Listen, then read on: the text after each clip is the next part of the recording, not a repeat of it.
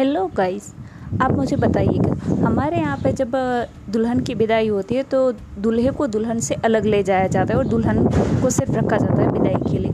क्या आपके यहाँ भी कोई ऐसी रस्म होती है?